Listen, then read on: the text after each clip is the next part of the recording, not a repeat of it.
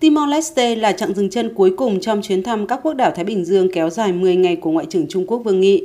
Hàng loạt các thỏa thuận được ký kết giữa hai bên về nông nghiệp, quan hệ đối tác truyền thông và hợp tác kinh tế kỹ thuật. Hai bên cũng ký thỏa thuận về việc cử một đội y tế của Trung Quốc đến Timor-Leste.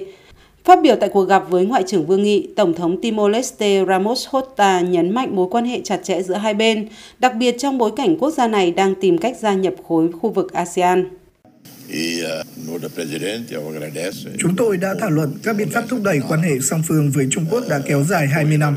Vì Trung Quốc là thành viên của Hội đồng Bảo an Liên Hợp Quốc, Timor-Leste sẽ đề nghị Liên Hợp Quốc và Trung Quốc hỗ trợ trong nhiều lĩnh vực.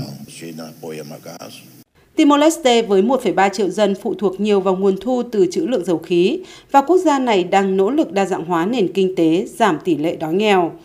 Tân Tổng thống Ramos Horta cam kết trong lễ nhậm chức vào ngày 20 tháng 5 vừa qua về mối quan hệ song phương bền chặt với Trung Quốc, đặc biệt là trong lĩnh vực nông nghiệp và năng lượng cùng các lĩnh vực khác.